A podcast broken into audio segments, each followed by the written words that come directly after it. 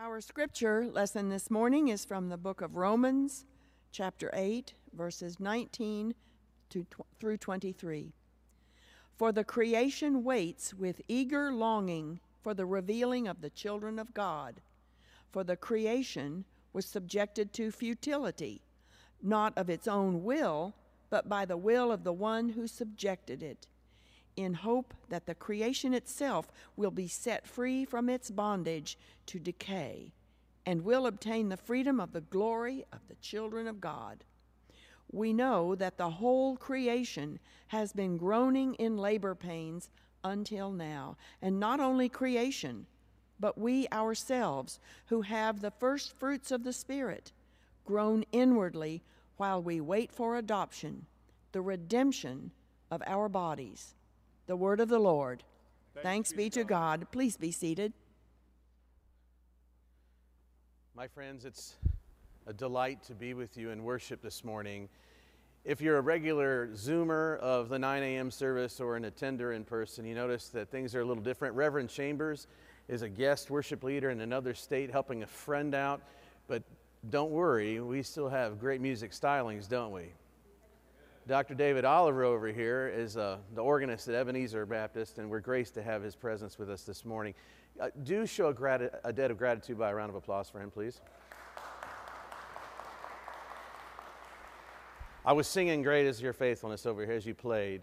Uh, um, just, you made it come out. It was such lovely, lovely play. It's a delight to be with you on this wonderful day after a great victory yesterday. You know what I'm talking about. Um, Illinois upset Penn State. Remarkable. Oh, is there another victory that you're excited about? Okay. Yes, the Braves won. Totally cool. Everyone just get it out of your system and say yay or something. All right. No more talk of that. This is about Jesus. All right. Here's what I want us to do I want us to empty our lungs so that when we breathe in, we remember we're breathing in the breath of God. Exhale. Breathe in the breath of God.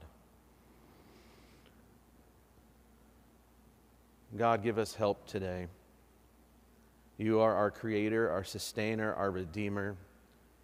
You have fearfully and wonderfully made this world that we are part of.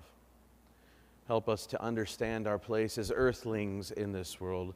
Help us to understand our place as stewards and priests of creation.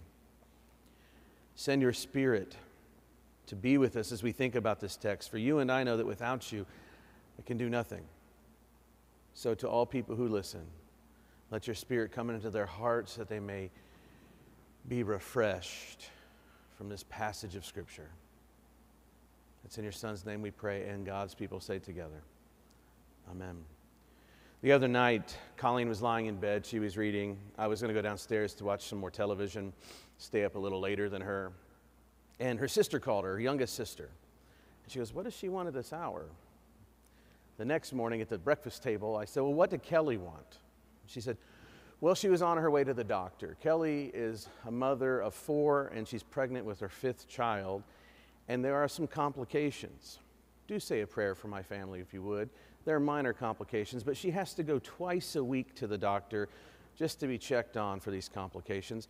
So the doctor's appointments are relatively late so that the, uh, her husband, my brother-in-law, can watch the kids and, you know, keep them all sorted out. They're like rambunctious boys in that house. She just called Colleen to say that she was driving in the car and at this late stage in the pregnancy, she had the pains and discomforts of pregnancy that only women who've had children know what it's like. And she said she found herself driving, just going, uh, groaning out loud and alone. And she said it kind of soothed her. Now, we groan for a lot of reasons. Maybe we groan because we're in agony or we're in pain. Or maybe someone like me comes to you and says, Why did the skeleton not go to the dance? Because he had nobody to go with. You might groan over a bad pun or what's called a dad joke. And I bust that one out in Halloween time for you. Uh, don't forget to share it with your neighbors.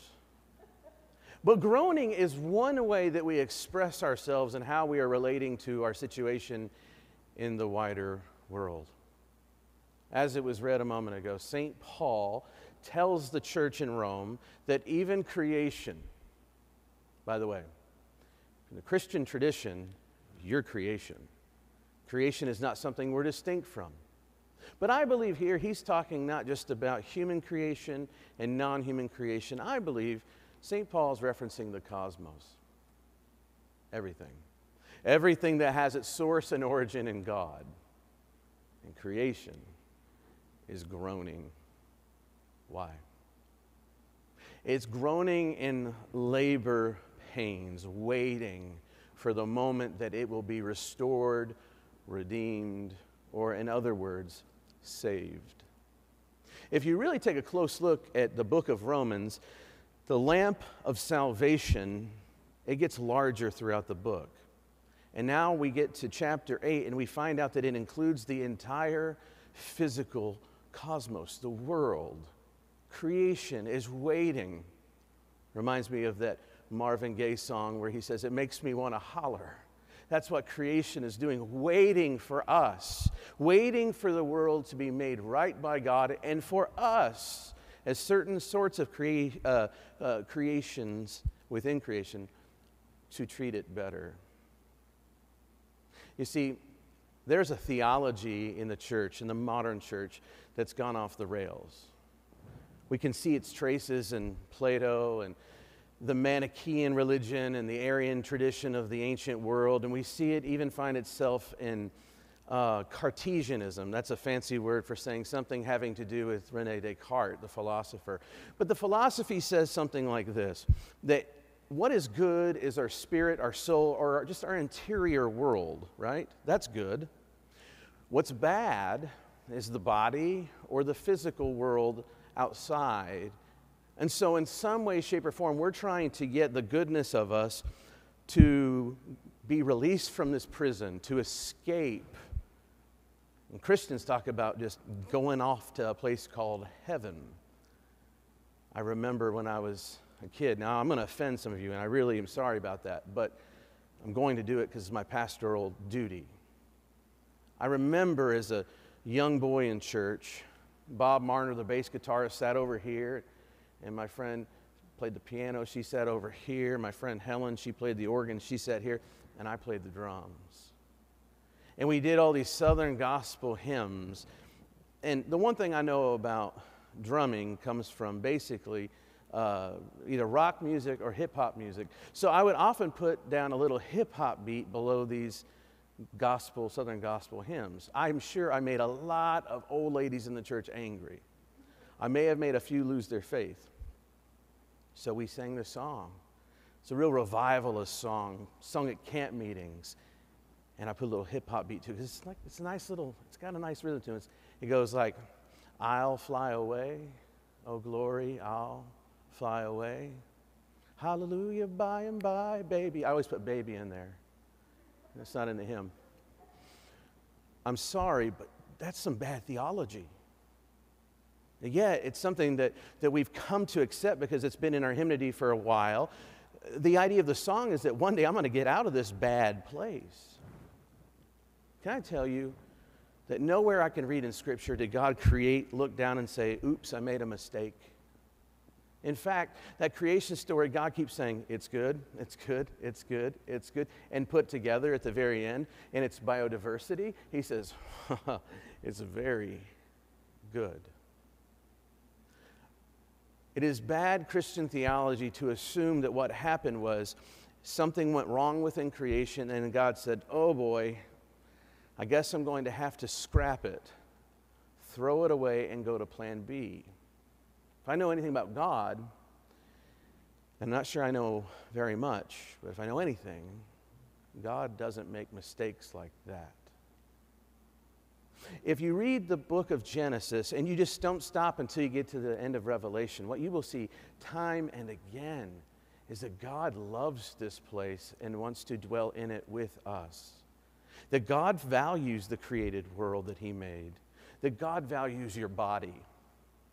In fact, the Christian hope isn't about escaping The Christian hope is about resurrection, newness, wholeness. Redemption means that all things have been made new. There's a person named Jesus who, in fact, says, Behold, I have made all things new. That is the hope. That is the hope. And so, we are called to look at Romans today together and hear from Paul the testimony of the rest of the created order. It's groaning.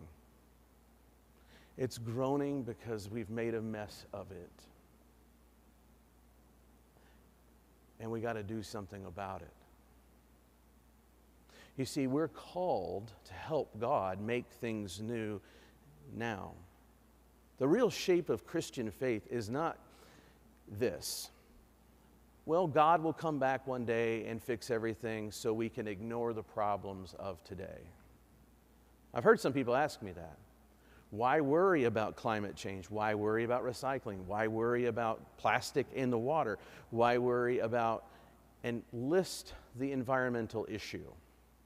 And of course, environmental stuff is tied up with politics, so it divides people. But Christians ought to be the ones at the front of this conversation because we're creation of a creator and we know its destiny. So, I've heard people say, why worry about any of that? God's going to come back and He's going to sort it all out. Firstly, let me say we don't act that way about other things. We don't think, well, why don't we just, let's commit murders if we want. Let's just steal from people if we want. Let's do these terrible things in the world. Let's keep being, being unjust because you know what? God's going to come and fix it all. We can, we can have our cake now, and God will clean up our mess. No, we know right here, we know in our hearts that we have a moral responsibility. We know in our hearts that we're made for something more, made for something better than that. That's not true living. The other thing I can say is that the, the shape of Christian faith is, is proleptic, which is a $10 word. I'm going to try to define it for you as I've done before. Proleptic faith is looking at what God says God will do in the future and live that in the present. So it's about your hope. It's about what you trust. It's about taking what God promises in the future and making it about you today. And if you don't believe that that's the shape of Christian faith, I'm going to prove you wrong now because you've already confessed it in a prayer this morning. We as a community said, Your kingdom come, your will be done on earth as it is in heaven. We're asking for it to happen. We're asking to be agents of God's kingdom now, not simply waiting, but practicing in the now. St. Paul reminds us that creation is groaning, it's waiting for the sons and daughters of God to be realized and made manifest. It's not simply that we who mourn are waiting for the day of resurrection. It's the creation itself, the whole creation with its wounds, waiting for flourishing, waiting for newness, waiting for restoration, or as the title of one book is uh, on my shelf Salvation Means Creation Healed. I don't know where you're at on these issues politically, and I really just don't care. Be a Christian. Christians ought to be at the forefront of scientific research, like we used to be. We really ought to be trying to understand climate sciences. We need to not just speak what pundits say, we need to actually speak truth and knowledge on this. We ought to be on the forefront of asking ourselves, how can we make the world around us flourish? And I always say, begin with your, your own yard. Or if you want to make it really simple, the call for a Christian always and at all times, to quote Stanley Hauerwas, is to live gently in the world. Do we live in a way that's gentle? Or do we live in a way that's harmful? Bless you.